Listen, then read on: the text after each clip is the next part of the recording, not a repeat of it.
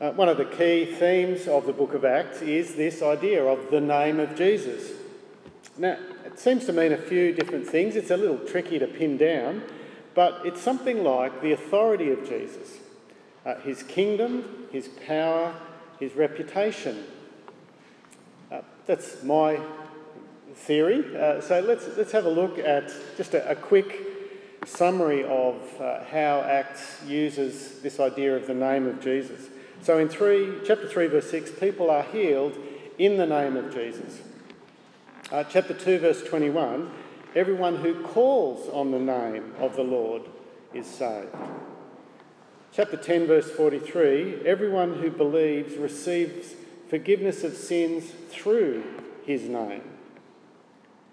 Uh, chapter 2, verse 38, you can repent and be baptised into the name of Jesus Christ. Uh, chapter 4, verse 12, there's no other name by which we must be saved. Uh, 4 verse 18, the disciples teach in the name of Jesus. Uh, they suffer disgrace for the name of Jesus chapter 9, verse 15, uh, Paul is God's chosen instrument to carry Jesus' name to the Gentiles. And then uh, a couple of verses later, God chooses from the Gentiles a people for his name. Uh, chapter 15, verse 17, uh, that means that this people bear his name or, or carry his name. And then in 1526, Paul and Barnabas risk their lives for the name. They risk their lives for the name. Uh, and then in today's passage, I don't know whether you noticed as chapter 19 was read, but it's used again three times. The believers are baptised into the name of the Lord Jesus. And then there are these seven sons of Sceva who they try to invoke or try to use the name of the Lord Jesus over the demon possessed. And they said, In the name of Jesus, whom Paul preaches. And then lastly, in verse 17, many held the name of the Lord Jesus in high honour and confessed their evil deeds. Uh, so here's my, here's my theory that the name of Jesus, it's shorthand for something like the kingly authority, power, and reputation of Jesus. That's what Luke means when he uses this phrase, the name of Jesus. The kingly authority, power, and reputation of Jesus. It's the sort of thing uh, we hear when a policeman bangs on a door and says, Open up in the name of the law. In other words, open up by the authority of the law. I mentioned this at home group on Thursday night, and John Johansson said, No, we don't actually do that. We just say, police. uh, or maybe another example might be a council inspector who has the name of the council, you know, on their shirt or maybe on their identity badge, and that gives them the authority or the power to book your car or to approve building work or to close a restaurant. Uh, but for Paul and his co workers, it's the name of Jesus that matters his kingly authority, his power, and his reputation. They're proclaiming those things. They travel for the sake of those things. It's why they speak. It's why they persevere through beatings, so that people will recognise the name and then choose to come under it, choose to come under the kingly authority and power of Jesus. And their work is actually effective and powerful because of the name of Jesus, because there is power in the name. They bear his name and they operate under his authority. But here's the question for you today. You're not just observing. Uh, this is the personal question. As we see what Paul did in Ephesus, if you are a Christian, then you bear that same powerful name. You bear the name of the Lord Jesus Christ. Are you aware of that power? Uh, the power of Jesus' name to change your life, to defeat sin, to heal sickness, to produce repentance and faith in you and through you as you proclaim that name to others. There is power in the name of Jesus if you belong to Him. Do you use that power? Do you live as a citizen within the kingdom of the Lord Jesus Christ as someone who bears his powerful name. Well, chapter 19, it picks up the story uh, with Paul partway through his third missionary journey. Uh, so, chapter 19, verse 1, he, he arrives in Ephesus. But uh, chapter 18 finished with him having left Corinth. He, he grabbed Priscilla and Aquila, who were in Corinth, and he took them to Ephesus with him. Verse 21 of chapter 18. And then he continued on to Jerusalem and then back home to Antioch, where he always starts and finishes. Uh, verse 23 of chapter 18, he begins his third journey. And you can see him starting from Antioch here, and he makes his way through Asia, and he gets to Ephesus at the start of chapter 19. So, verse 1, uh, he finds a group of men who seem to be followers of Jesus. They're called disciples, uh, but for some reason, we're not told exactly what's, what's wrong uh, Paul is unsure about their, their status. And so he asks in verse 2 Did you receive the Holy Spirit when you believed? Because all the way through Acts, the test of whether someone is a Christian or not is the presence of the Holy Spirit. And, and specifically in Acts, the presence of the Holy Spirit often comes with speaking in tongues as evidence of that. For example, chapter 2 at Pentecost, when the Holy Spirit first comes on the Jewish believers, uh, and they all speak in tongues as a confirmation of something brand new that had happened. And then a bit further on in chapter 10, uh, Peter and his Jewish friends tell the gospel to Cornelius and his Gentile friends. The same thing happens, this time with Gentiles. Chapter 10, verse 44. The Holy Spirit came on all who heard Peter's message.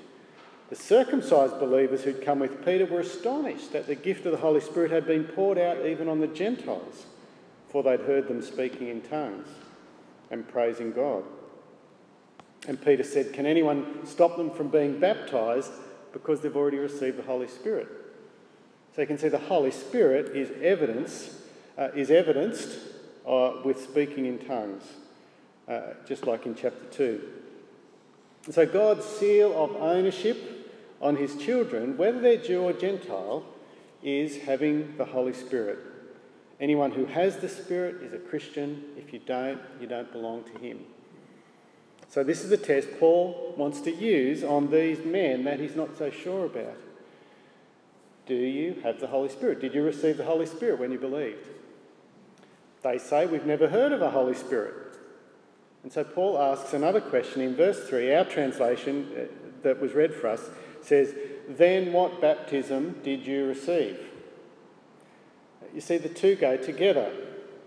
The washing with water, the visible sign, and the washing of sins with God's Holy Spirit, uh, which the water points towards. The two of them go together. In Acts, sometimes the baptism comes before the Holy Spirit, sometimes the Holy Spirit comes first, and sometimes they both happen together but they're connected the sign and the spiritual truth that the sign points towards. With this man, it was different though. Uh, they'd only received John's baptism. It was a baptism of repentance, uh, which is sort of pointing towards Jesus, but is not the same thing. It's not exactly clear how much they did know about Jesus, but they were missing something. And so Paul explains to them John the Baptist was actually pointing to people, uh, pointing people to Jesus, to the one who would come after him. And so once these, these uh, believers find out all the facts about John and about Jesus, then they're more than happy to believe. And verse 5 tells us that they were baptized into the name of the Lord Jesus. And there's our first uh, reference to that phrase, the, Lord, uh, the name of the Lord Jesus. Now, it's a bit of a funny expression, I think, isn't it? Uh, baptised into a name.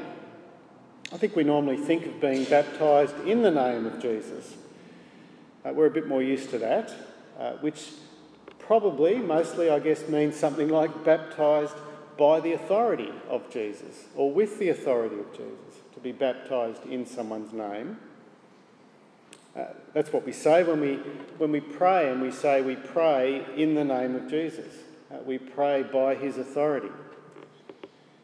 Uh, but the actual word is into. It's not in. Uh, we're baptised into the name of Jesus. In fact, I thought, oh, what about, what about Matthew 28? So I went back and had a look at Matthew 28, where Jesus tells the disciples to go and make disciples and to baptise them. Guess what it says? Into the name of the Father and the Son and the Holy Spirit, which is interesting, isn't it? There's one name, but three people. Baptised into the name of the Father and the Son and the Holy Spirit. So, is it significant and what does it mean? Well, another reason I think it actually is significant is when Paul asks the men in verse 3, when he says, What baptism did you receive? It's actually not what it says in the Greek. Uh, other versions say it a bit more accurately, like the ESV. Uh, he, he says literally, Into what were you baptized? Which, what does that mean? Into what were you baptized? It's a strange expression. It's perhaps not surprising that the, the NIV and some other versions uh, change it from that, because then we have to say, what does that mean? Into what were you baptized? It doesn't even say, into whom were you baptized? Into Jesus. It doesn't ask that. It says, what, so what does it mean to, to be baptized into something? Uh, does it mean into what kingdom were you baptized? Into what reality were you baptized? Into what experience were you baptized? So here's what I think I, I think Paul is saying when you're baptized into the name of the Lord Jesus, you're admitted into his kingdom. Uh, like a citizenship ceremony. You, baptism is a sign of coming under the authority of the name of Jesus. You're being initiated into the group of people who bear the title Christ carrier, Christian, those who carry his name. So, were you baptized into that? Paul is asking. Uh, and then when he does baptise them, he places his hands on them, uh, just like we did with Roz, as, as a visible expression of God's Spirit uh, landing on this person and, and filling them and equipping them. And that's what happens. The Spirit of Jesus comes on them and they enter his kingdom. They're baptized into his name uh, as a sign of his claim on their life, and we're told they speak in tongues and prophesy. So, what about you? Uh, if you haven't been baptized, then perhaps that's something you should do. Uh, to be baptized into his name, recognize the authority of Jesus over you, submit your life to him as Saviour and Lord. Baptism is an expression of all of that. Many of us, I suspect, have already done that. So let me ask you another question. In what sense are you actually living out that experience? In what sense have you been baptised into his name? In what ex- to what extent is your life an expression of being under his authority and influence and kingdom? Does his name define who you are? Does his name order your priorities? How well does your, uh, are you bearing the name of Jesus in your life? Does each area of your life bear the unmistakable influence of him? Is the name of Jesus as clearly seen over your house as your street number is? As your neighbours walk past your house, do they say, that's number five, or that's the house with the nice garden. Or do instead they say, that's the house that's got Christians in it. Wouldn't that be great if every street and apartment block in Ashfield had a family like that? Had a family where the name of Jesus was obvious and where they were influencing their street or their apartment block. Uh, bearing the name of Jesus. Well, back to Paul. Look at how he bears Jesus' name.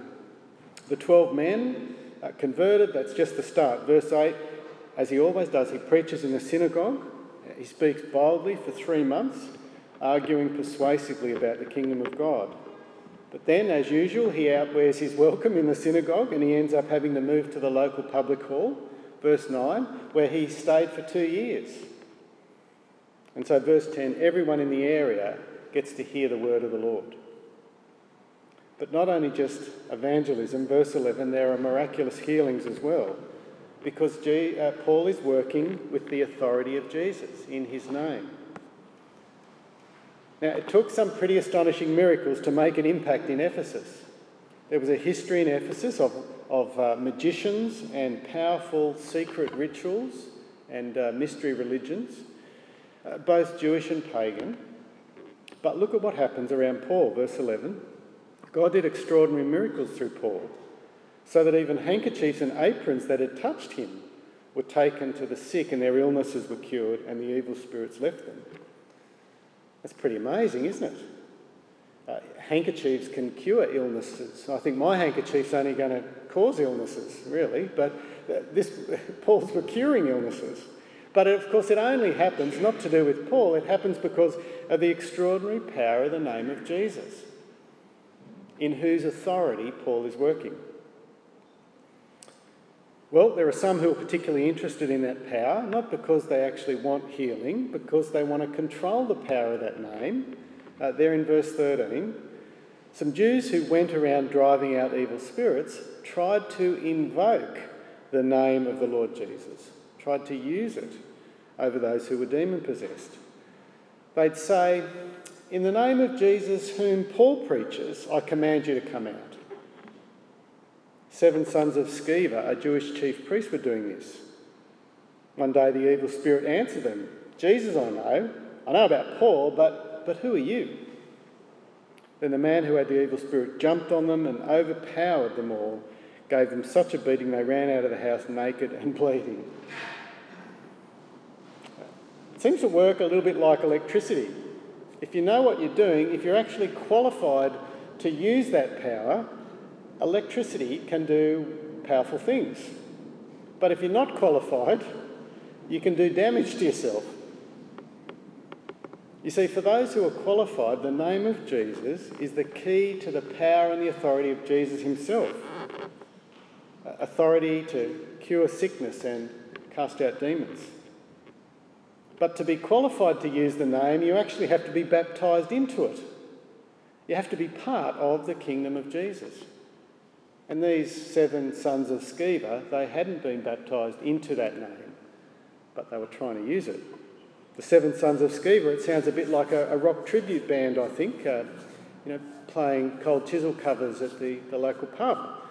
Well, they try to plug into the new power source in, in the name of Jesus. But the demon says, I don't know who you are. You see, the name of Jesus isn't a magic word that gives just anyone power. The name of Jesus is the authority of Jesus available to those who are under his authority, who've been baptized into the name. And it only works because Jesus himself is authorizing them. Well, when that story becomes known around Ephesus, verse 17, the name of the Lord was held in high honour. The name of the Lord Jesus was held in high honour. It was magnified, it was extolled. People recognised that Jesus had authority, that Jesus deserved honour and allegiance.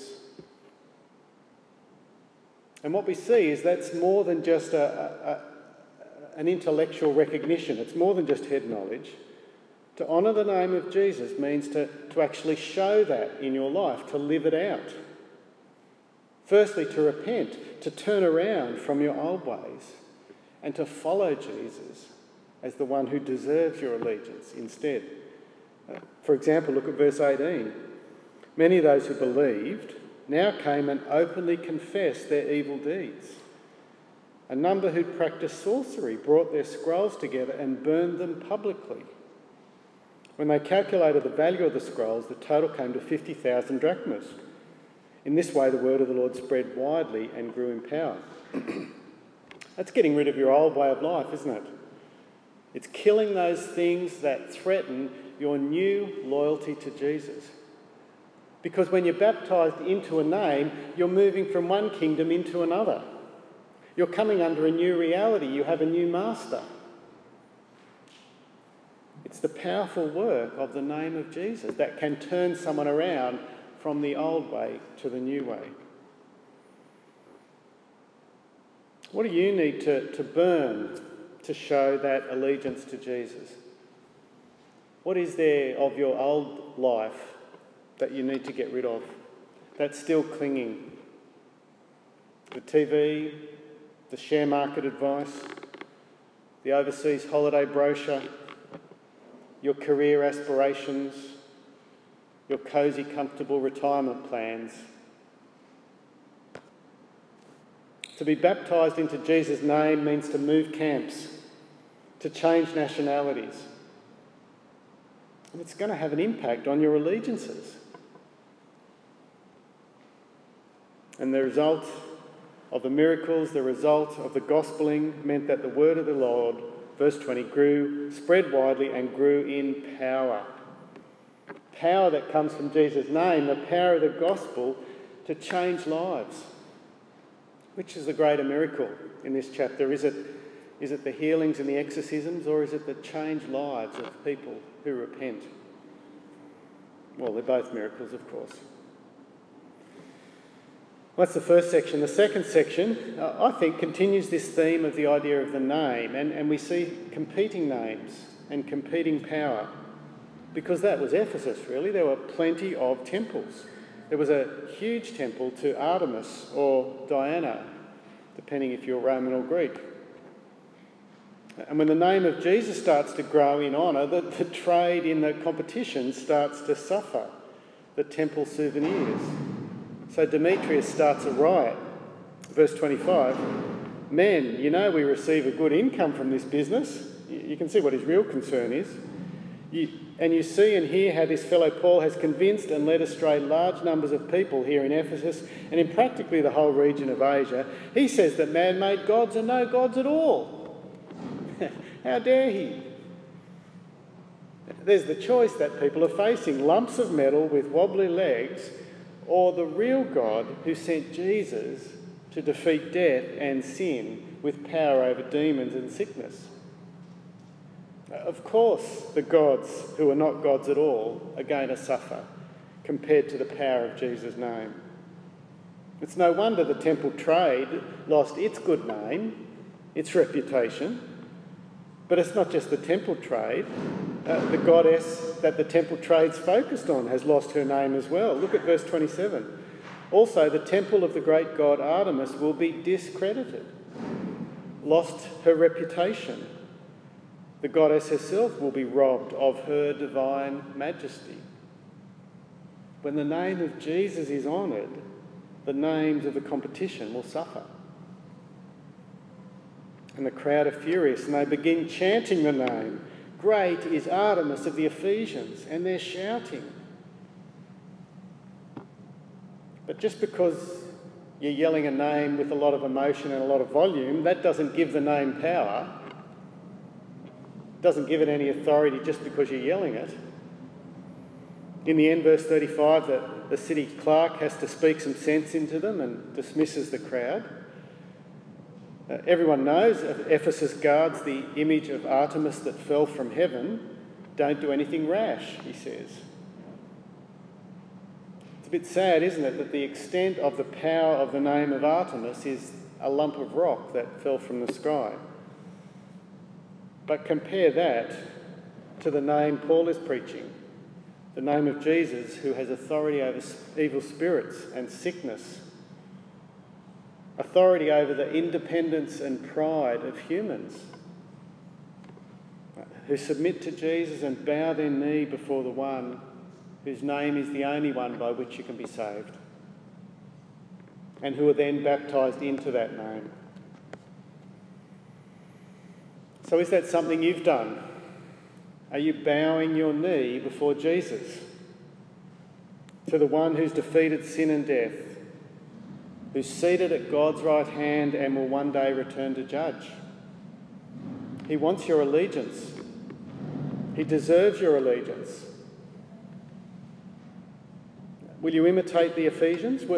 The Ephesians who held the name of Jesus in high honour, who openly confessed their evil deeds, and committed to making a fresh start.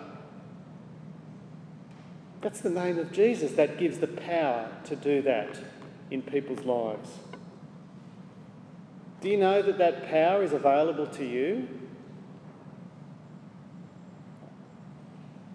This chapter has described this clash between spiritual powers, between Jesus and the, the false uh, powers. Ephesus seemed to be a focus of magic and mystery religions, both Jewish and pagan. It seemed to be a, an attraction, uh, it seemed to attract displays of spiritual power. And we've got the Ephesian church living in the midst of all of that. It's interesting that a few years later, when Paul wrote his letter to the Ephesian church, uh, it's full of descriptions of power. It just makes an interesting read. To, it'll only take, read, take you 20 minutes, read through Ephesians and just circle every reference to, to power. But Paul tells them in chapter 1 that he's praying for these Ephesians in the midst of this city of power uh, and the need for them to know that the power of Jesus' name is available to them. The power that changed their lives and was available to change the lives of the people in the city around them. So here's what he writes in chapter 1, verse 18 I pray that the eyes of your heart may be enlightened, that you may know, firstly, the hope to which he's called you, the riches of his glorious inheritance in the saints, but also that you would know his incomparably great power for us who believe. What's that power? That power is like the working of his mighty strength, which he exerted in Christ when he raised him from the dead and seated him at the right hand in the heavenly realms. That's the power that's available for you if you have been baptized into that name, the name of Jesus. We bear that name if we're Christian the powerful name of Jesus that changes lives. Uh, Paul finishes chapter 3 with this doxology, also about power. Now, to him who is able to do immeasurably more than all we ask or uh, imagine, according to his power. Now, look at this next phrase that is at work within us to him who can do immeasurably more than all we can even imagine, he's, that power's at work in us. To him be glory in the church and in Christ Jesus through all generations, forever and ever. Amen.